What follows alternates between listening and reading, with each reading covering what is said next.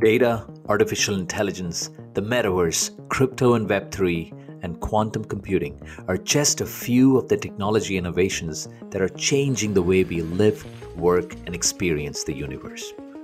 I am your host, Ganesh Padmanabhan, and this is Stories in AI, a podcast where we explore the various facets of technologies like AI, its impact on individuals, organizations, and the society. You will hear from a variety of experts and practitioners their personal stories, their best practices, and advice to put technology to work. I hope you enjoy this engaging conversations. Now, before we begin, a note about our sponsor. This episode is sponsored by Experian, whom you may know as the Consumer Credit Bureau, but they are at heart a data company when you're buying a car or home, sending your kids to college, or borrowing to grow your business, Experian is most likely helping you behind the scenes. They unlock the power of data to make better decisions, get access to financial services, and to prevent crime, unlocking a whole world of opportunities for individuals and organizations. Find out more at Experian.com. In today's episode, I have a very special guest. He is as awesome as Austin, Texas. It's William Hurley, or Whurley. Now, Whurley is the founder and CEO of Strangeworks. He's also a co founder and a general partner at Ecliptic Capital, which is a venture capital firm. And Whurley is, has got many, many, many accolades in his belt. He is uh, an Eisenhower Fellow. He's also a senior member of the IEEE, he was part of the founding part of the CERN Entrepreneurship Student Program. He was a recipient of the IEEE Entrepreneur Achievement Award for Leadership. And he was a co founder with the United Nations and UN Movement of the Equals Group. Now, Whurley is now famously known for the man who's democratizing quantum computing and making it accessible for everybody. And in this episode, we talk about quantum the intersection of quantum and machine learning, and the world as it will be when quantum becomes accessible and a reality for everybody. Take a listen. Whurley, welcome to Stories in AI. How are you today? I am doing well. It's good to see you again. I think it's been a few years since we've chatted.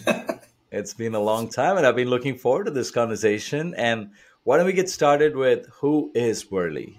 And you know, t- tell me your story, your backstory, and how you got into what you're doing right now. The whole the whole game.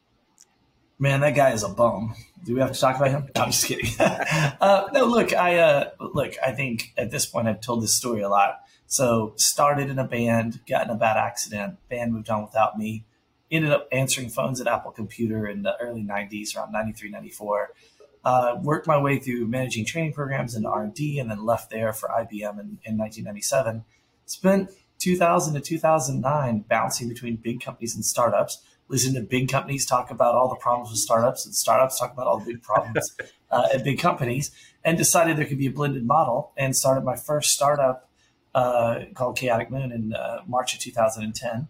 And that went well and sold to Accenture. We had a spin out that was sold to Zynga. And then in 2015, I did, you know, my, my second or third, depending on how you want to count it, startup uh, in uh, the retirement savings space because we have one marketable skill. We write really good software. It doesn't matter what it is. That that's that's our that's our talent. And so uh, so that was acquired by uh, Goldman Sachs on its first one year anniversary, which was astounding. That was uh, awesome. You know, story that'll probably never happen again in a million years.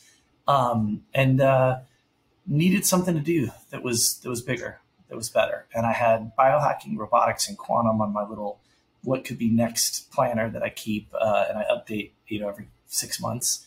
And um, robots, you know, they're not here yet. You see how many times Boston Dynamics has been sold and traded hands and yep. everything. But biohacking, obviously going to be heavily federally regulated. I just got out of a regulated industry. I, I was not looking forward to spending the majority it. of the money on that. Yeah.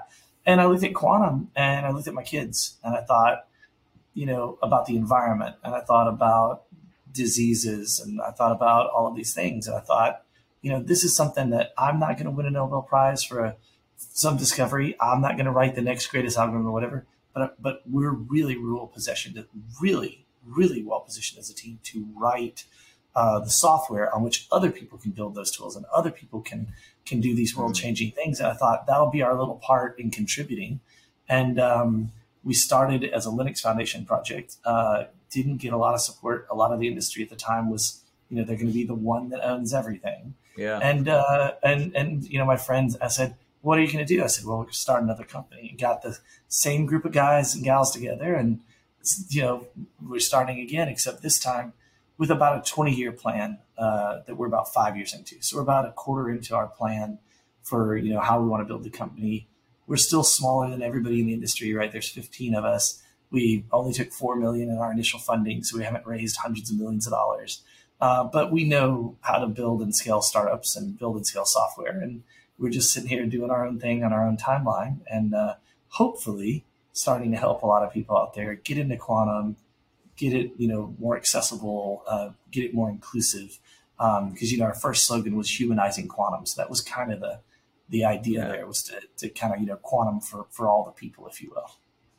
That's that's awesome. I think um, you know fascinating background. By the way, I think I the, the part that the audience will probably read about if you actually Google Whurley and, and, and Austin, right? Keep Austin Whurley is what I think it was. Uh, who said that? Was it? Um, um, I, I, I I don't remember. I think it was Bob Metcalfe or Hugh Forrest. Or it was Hugh Forrest, I, I, I think. I think it was you, which is a you know, wow. Okay, thanks you. No Coming pressure, from the right? guy who puts together South by Southwest, that's right. a amazing yeah. thing, right? So yeah. there's so much, you know, and then just like you know, you, there's so much color in your background and and your, you know, not literally, but I'm saying just there's so much richness in this thing, and it's an amazing mission you're on to humanize quantum, making this powerful really nebulous technology accessible to everybody. So, talk about that. Let's start with quantum.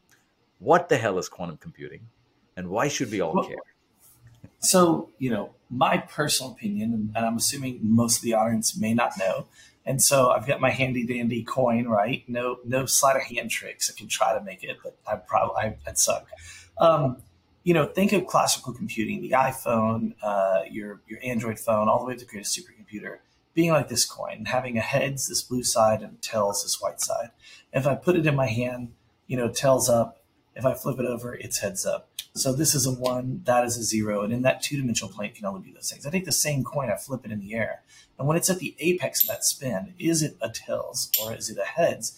And the answer is it's in a quantum superposition of some probability of one or zero, much like a twain constant. Until I catch it and I measure it and collapse that state, I don't know if it's a one or a zero. Mm. Why is that? Why is that important that it's probabilistic? It's important because if I have four qubits, uh, four bits rather, I have 16 hmm. outcomes. I can be in any one of those outcomes at one moment in time. But if I have four qubits, I still have 16 outcomes, but I can be in all of those outcomes simultaneously in, in this quantum world.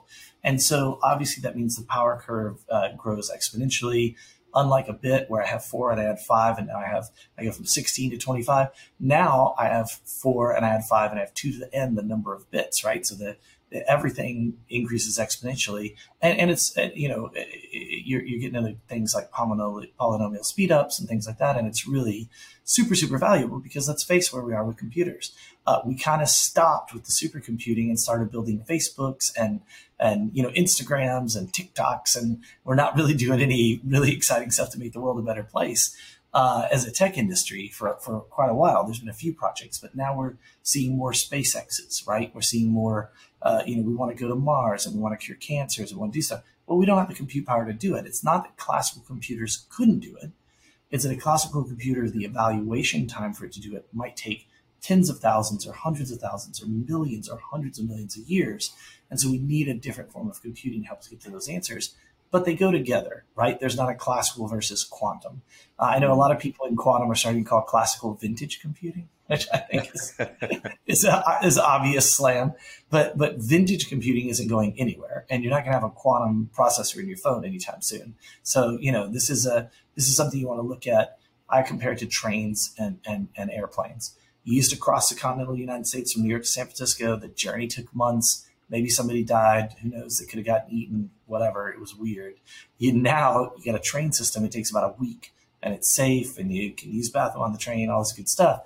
Well, no matter how far you go, you eventually reach an ocean. So think of that ocean as the ocean of computational complexity that we're facing right now in life sciences and material sciences and things of that nature, energy products and new forms of energy, yeah. right? And so what do we have? We have planes. So you don't take a train from Austin to Japan, right? You take a plane. But you yeah. can take a train in Austin. You can still take a train in Japan, right? We didn't get rid of them.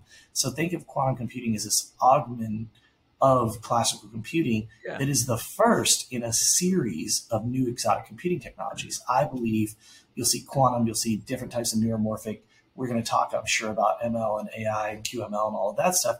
All of these things will start creating new forms of computing. Eventually, you'll have DNA based storage, DNA based computers, things of this, you know, as we move closer and closer to nature. So you look at it, you say, look, we split the atom to destroy, we split the atom to create energy, and now we're splitting the atom to create computational power right? That that is, is a way oversimplified, and physicists everywhere just cringed when I said that. But but you know, I think that's a I think that's a, a fair way to to look at it in my opinion. Interesting. So let me let me break this down, right? So you, you you're it's the quantum computing is a new way of actually solving problems. It gives you the superpowers to, of speed, being able to you know represent data in a slightly different format in a way that you can compute faster, more efficiently than having to burn all things. So as a result, you can actually oh. get to results quicker. Well, think of that plane train example, right? Mm-hmm. So trains can't fly, right? So is a is a plane faster than a train?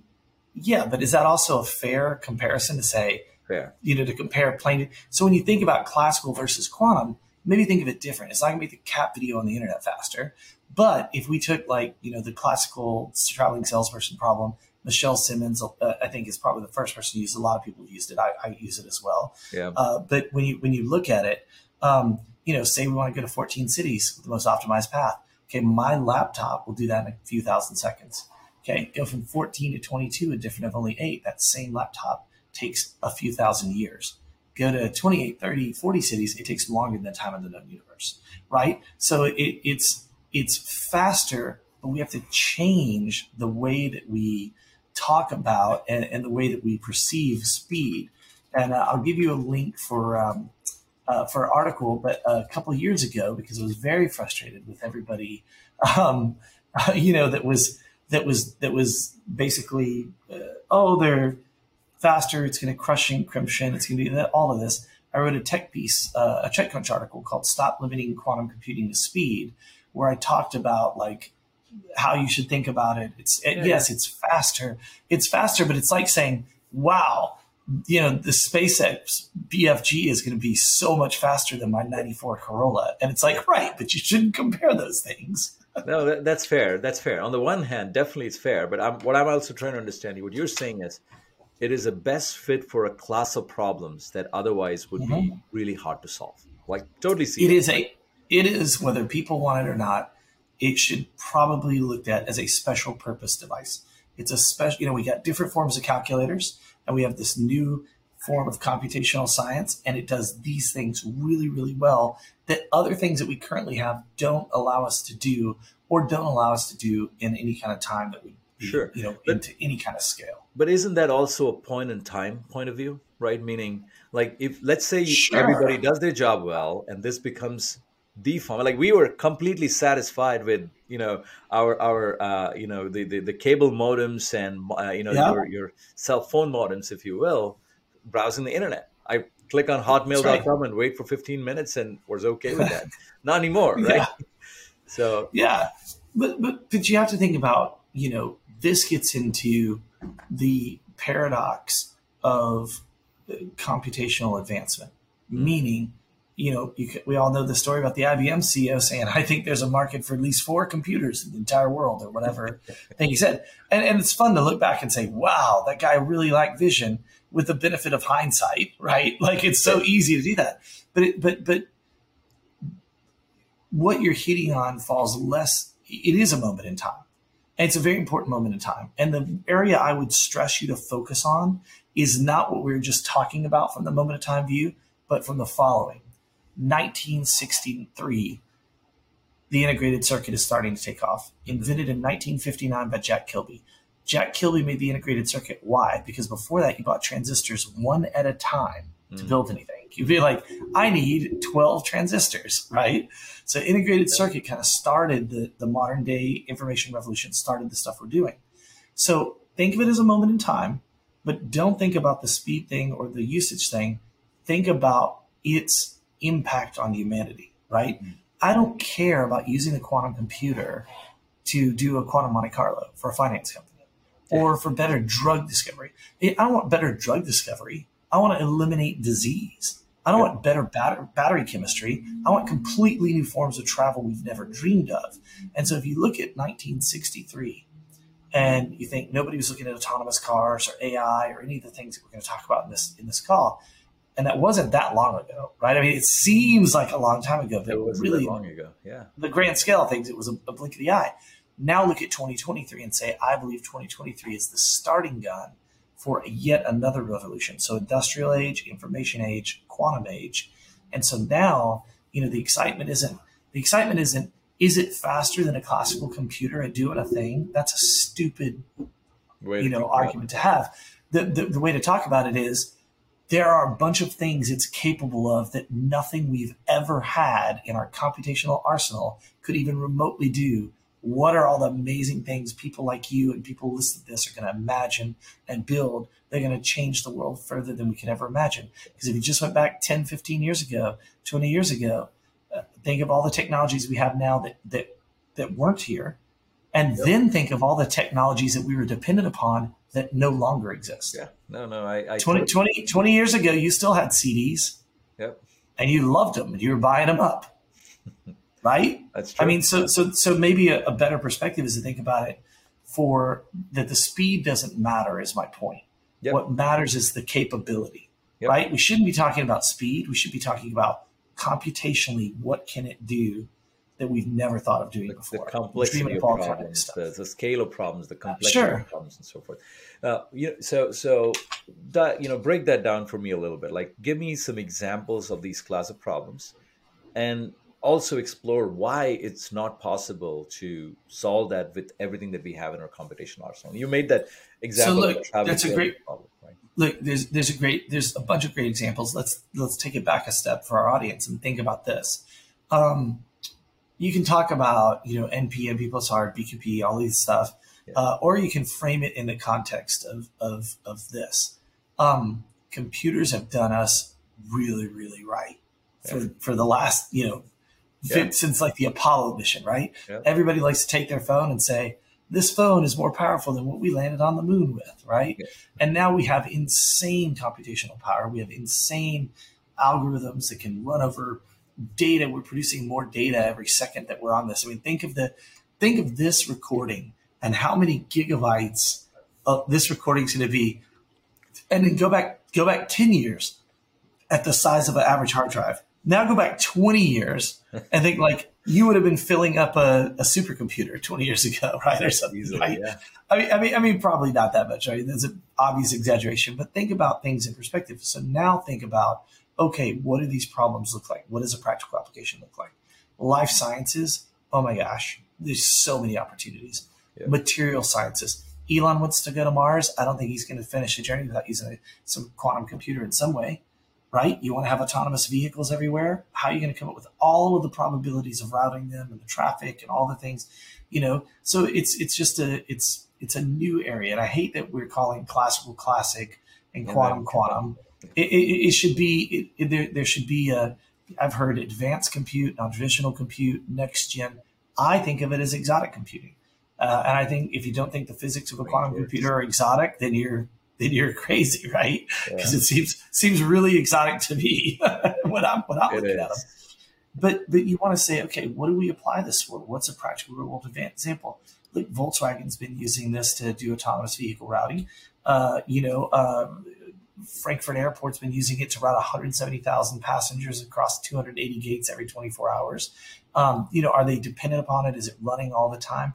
No, and it doesn't have to. Stop trying to make quantum computers work like classical computers, right? If there was one quote I could have people remember, it would be like, stop trying to take your your ideas. Think of this like we just got this new amazing technology delivered right into the palm of our hand, and, and it's coming. Okay, and and let's say that it's 1963 and I have an iPhone, right? And I'm like, man, this thing is the greatest camera ever. Or I'm like, this holds the window exactly six inches open and the breeze is amazing. That's how I see people trying to use quantum computers today. Yeah, yeah. It's like, right, but does that thing connected to the internet? There's like an infinite amount of information. oh, by the way, you can do insane calculations on this thing, and et cetera, et cetera. Like, stop trying to limit what quantum computing represents the future of humanity. It represents fixing this planet before we leave it.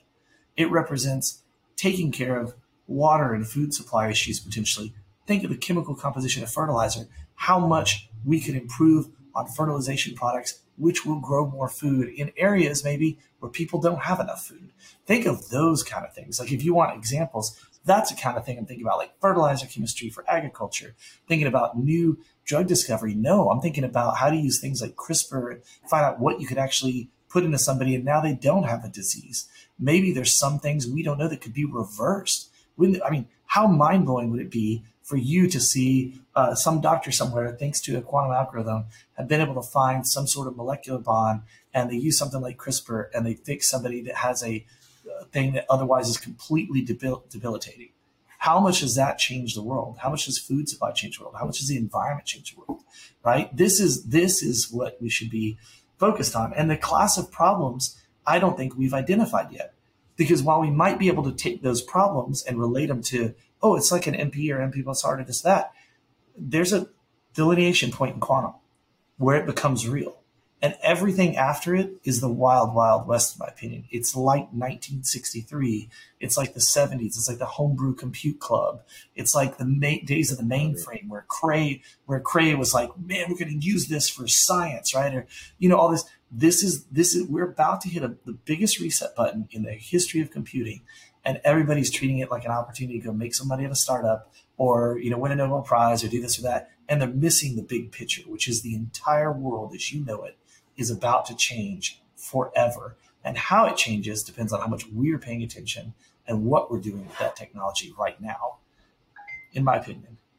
no, it's, super, it's fascinating. Super opinionated stance. Sorry. No, no, but it's very. I mean, the one thing I really uh, appreciate you you spending the time to stress on is the fact that this is where where you know this is going to change everything and the fact that you should think about it less about another leap in compute power and more in terms of an opportunity to solve some of the unsolved problems that humankind has ever had that's right, right. That's, um, that's right why haven't we solved it so far and what's different today and what needs to happen for this to be successful well look there's a million reasons we haven't solved a lot of, of problems right uh, there's geopolitical uh, problems, right? There's there's cultural problems. There's all of these different divides. Uh, but if you look at it from a purely computational standpoint, there are a whole new class of problems awaiting to advance scientific discovery, and these problems are not uh, solvable with the current tool set we have. It'd be the equivalent of me going back to when the abacus was the leading computer on Earth and being like, hey, let me tell you about the human genome, right? so if you have 1 billion of these devices, I could kind of shit, right? It, it, it's a capability problem, yeah. right? It's just a new form. And, and, think about the internet. When we had the internet, how it exploded, how many things, yep. and now you've got you've got all of these different the same things that come out of quantum information science, not just in computing, but in sensors, you know, in in in um, all the stuff that they want. The way you think about the problem solving, yeah. Quantum information science is going to bring a whole new. It heralds a whole new age, and I just see too many people looking at it as like, well, we're going to build this new thing that does this thing that other people already do. We're going to sell it, and then we're rich. And it's like you're missing the entire point yeah. of being involved in quantum computing. So, so, so if we believe in the mission, the the, the big um, opportunity to completely you know hit that reset button and, and solve problems that we never even imagined that we could solve it also means that there is an ecosystem of capabilities that needs to be developed right everything from being able to build a quantum computer to understanding how to think about these problems to translating our knowledge that we have in classical world to a quantum world. And you know just it's this is this is not just like one flip switch and it's going to happen right? Like you said. No no it, it's not but do but you know look putting more money into a project doesn't make it go faster yeah. putting more people on a project doesn't necessarily make it go faster but when it comes to the brainstorm of scientific discovery the first step the, the what ifs mm-hmm. the more people we have putting inputs into what ifs, Got right, the, the, the better. And so, you know, look, we still don't teach basic computer science in a lot of the uh, schools around the world. Yep. Okay. And we barely teach maths and core stuff. And so what I'm saying is this this extends beyond it. You know, what do we need to be thinking of? We need to be thinking of, you know, and I and I always joke about it, but like we wrote quantum computing for babies for a I reason. Yeah, I, I, I know, but we wrote, but we wrote this for a reason, and part of the reason that we wrote that is is extremely important that we start. And it was yes, it was kind of done in fun, but there's a serious message behind it, which is like we need quantum information science taught in high schools here in the states and worldwide. We need physics taught more in middle schools. We need more CS stuff taught, you know, and and and we really you you, you think of the talent shortage we had at the beginning of kind of the information age. How many people knew how to use a computer or just Excel or whatever? And now you ampl- amplify that dramatically. And you say, oh, by the way, this could be what saves the planet from extinction. So it sounds more important than Excel. So maybe we should be spreading that knowledge around and getting a lot more people that, involved. Right? Yeah. Uh, you know, it's it's interesting. You know, it's it's it's like you said, like 15 years from now, 20 years from now, you'll look back at this moment saying, duh, it was stupid for us to not to pay attention to it, right? So, you know, that's right. Make, make this real for me uh, and for the audience, right? One, you know, why? Where is the industry today? What can you do with quantum computing capabilities that's that are great, there? Great question. Uh, and then two, you know, again, you kind of answered why should you pay attention. The question that I have is like, how should what should they do right now with where the that, that right? two awesome great questions. So your first question is like, okay, what can you do? So I'll, I'll, tell you a little story. When we started StrangeWorks, I used to say we write software for computers that don't exist. And I think I will hold, no matter what any physicist in the world or any computer science says, I will hold true that if you go back five years, they weren't even close to being computers, right? Um, and there's an argument that they were, and blah blah blah. But sure, sure. I, I, don't, I don't believe, I don't, I'm not buying that. So then you fast forward a couple years in the in the kind of life cycle of StrangeWorks. I had to change that say, well, they're not computers. They're more like really good equipment for exploring the quantum landscape because they get they made a lot. I mean, when we started, you're talking about seven to 17 qubits. Two years later, you're talking about about 127. Next year, IBM will announce an 1100 qubit machine. So where is it today? Today, is it in the perfect place? I believe that the starting gun for quantum is 2023. At some point during that year, you are going to see a much bigger uptake in quantum. Here's the other thing I believe I believe any of us are ready for it in the way that we should be. And so, what can we do to start getting ready for this? Mm. You have to start looking at your organization, looking at yourself, your career path, whatever it may be, your research group, and saying, where can we take advantage of quantum in new ways and build an attack vector out to some point, you know, two or three years in the future and start planning now because it's going to take you 12 to 24 months to get a team to get them together, to get them even remotely doing anything productive. This is what we've seen over thousands of people. Like you can't take a software developer and boom, they do quantum. I wish they could. That was one of my original goals, um, but it's just not possible. So, what can you do with them today? Look, you can obviously do a lot of good optimization work. Okay, and and let's also be honest. You can run a QAOA on classical. You can run a VQE on classical, right? You don't have to have quantum, but there are some advantages I think of John Preskill's, uh, you know, because this is the AI, yeah. you know, podcast, right? I think of John Preskill's paper from December with the team that showed, I think they did uh, 14, 1300 experiments, I think on 40 superconducting qubits, and they showed an actual advantage, a documentable, verifiable advantage. So they, the machines are now at a point where you can start discovering the things that we can do. Previously, I think, you know, there was enough stability and coherence times and things like that for you to, to do that. So we're still in the infancy, But think about this IBM gets to 1100 qubits. I think they'll be able to start solving using qubits some of the problems with qubits, right? Like, you know, yeah. and so I think you're going to see that go up. And I think you see that reflected in their roadmap and other companies' roadmaps. Look at IBM's roadmap. It didn't say we go from 127 to 433 to 1100 to 5000. It said somewhere between 1100 and a million, right? If you look at their roadmap, the last part of it's like, whoa, could be 500,000. Don't know.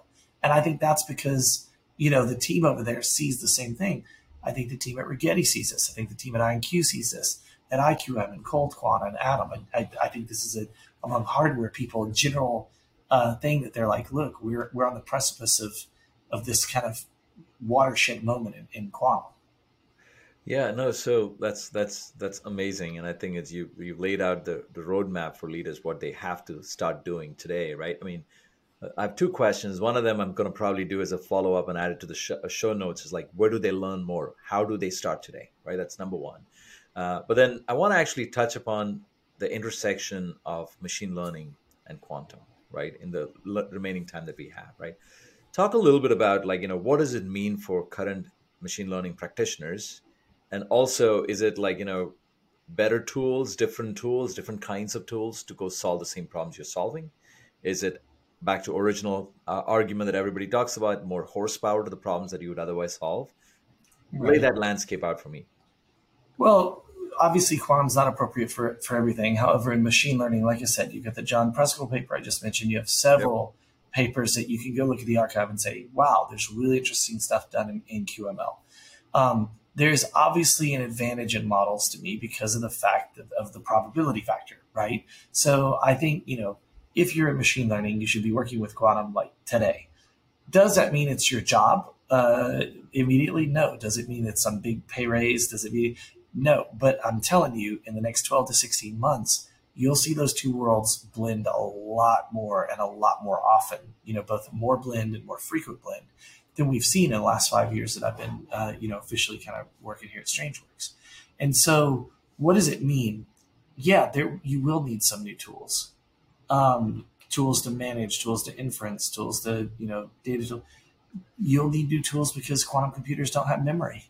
So yep. you won't be taking a massive data lake and putting it on a quantum computer anytime soon. Yep. So you have to take some sample of data. Well, how do you sample that data? And if you sample it different ways, is it get different results, right? So there's a huge greenfield opportunity for companies and individuals in machine learning to start looking into moving into kind of quantum machine learning. And there's a ton of opportunities to create new solutions, that new algorithms. There's a ton of opportunity. I mean, it's a it's a you know wide open ocean. Um, so you know, I think that quantum machine learning will be one of the first areas that you start seeing the more proofs of advantage, more usage, more stuff. And I think as the closer we get to a general purpose quantum computer, you know, the more that will that that will happen. Uh, but remember, these machines still don't have memory, right? Uh, we're still yeah. running, uh, you know, single things to single qubits, you know, be it a laser, wire, whatever. There's yeah. all there's all there's all manner of things that that that to be solved. But if you're on the software side, quantum machine learning is the on ramp into quantum computing. It's my opinion. If you know enough mm. about machine learning, that's that's your on ramp.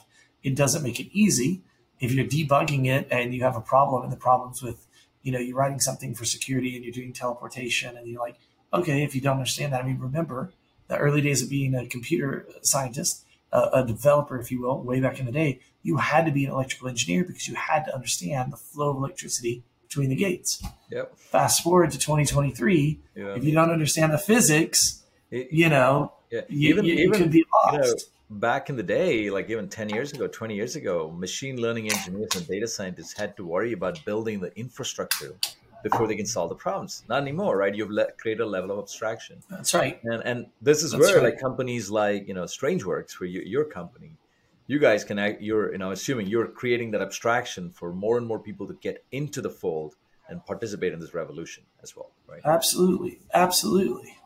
Um, awesome. Very cool. And I do, um, you know, I'm, I'm, we're kind of coming up on the time here. Uh, any set of resources, and maybe you can just do this offline with me, right? Set of resources. I, I, yes, set of, no, no, yes. I'm happy to say that we have recently contributed to an effort with the World Bank and the Linux Foundation that is a Linux uh, training, Linux Foundation training on quantum computing. Okay. Amazing.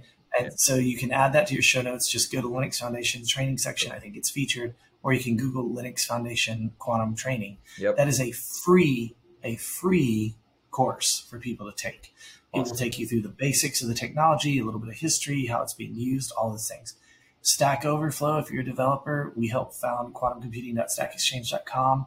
Got Still it. a lot of people on there. Great place to get questions answered. Obviously, everyone for Christmas should buy a copy of Quantum Computing for Babies. I would be remiss not to say that. Uh, but in addition to the Linux Foundation and the Stack Overflow, um, we will be releasing uh, tools to build tools on and everything uh, in the next version of our, our platform on November 30th. And so strangeworks.com is going to be a really good place to come because you will be able to do quantum computing without having to have some big monthly contract or have to have some access to a machine and. There'll be a dozen ways for you to get access and do stuff because I do think that that creativity and play is super, super important in science, especially yeah. in computer science and quantum computing. That's awesome. Whurley, this has been such a blast. Where can the viewers and listeners get in touch with you? Where can they find you on the internet? I'm I'm Whurley I'm Whurley everywhere on Twitter and, and everywhere else, even OnlyFans. Um, but just but but where, where, can they find me? You know, go quantum at strangeworks.com. Always a good email address to use. Um, because if you email me, it could be months before I reply. You don't want that. I know uh, that. But you know, but Twitter, Facebook, everywhere. It's real easy to find me. Um, it's becoming harder for me to get back to people, which makes me feel really horrible. But I'm working on that uh, and, and a system for hopefully making that better as we get into 2023. You're you're a busy guy changing the world, and I really do appreciate you making the time to be here and talk to this audience, and also to you know to to to our relationship and the time that you make for me as well. So thank you so much. Well, um, thank you for your patience because speaking of getting hard to get a hold of, I believe I had to reschedule you several times, and I apologize for everyone. no, no worries this was such a blast. Thank you so much. And, you know, uh, I'm sure like this has definitely given a window into the world of quantum computing for most of the audience who are, if you're new into this and this is the way go check out strangeworks.com i'll add the resources in uh, in the show notes as well. But Whurley, thank you so much for taking the time. That was a blast. Thank you for having me. All appreciate right. you you bye. I hope you enjoyed this conversation. If you did I encourage you to do three things. Number one, share with your friends and family. If someone else can learn from this, get inspired, and take action, they need to. Number two, subscribe so you do not miss a single episode. You can do it at your favorite podcast location or at youtube.com. Number three, let me know if you have any questions, comments, or ideas for me or my guests. And check out storiesinai.com to access show notes and more resources. Thank you for listening. See you next time.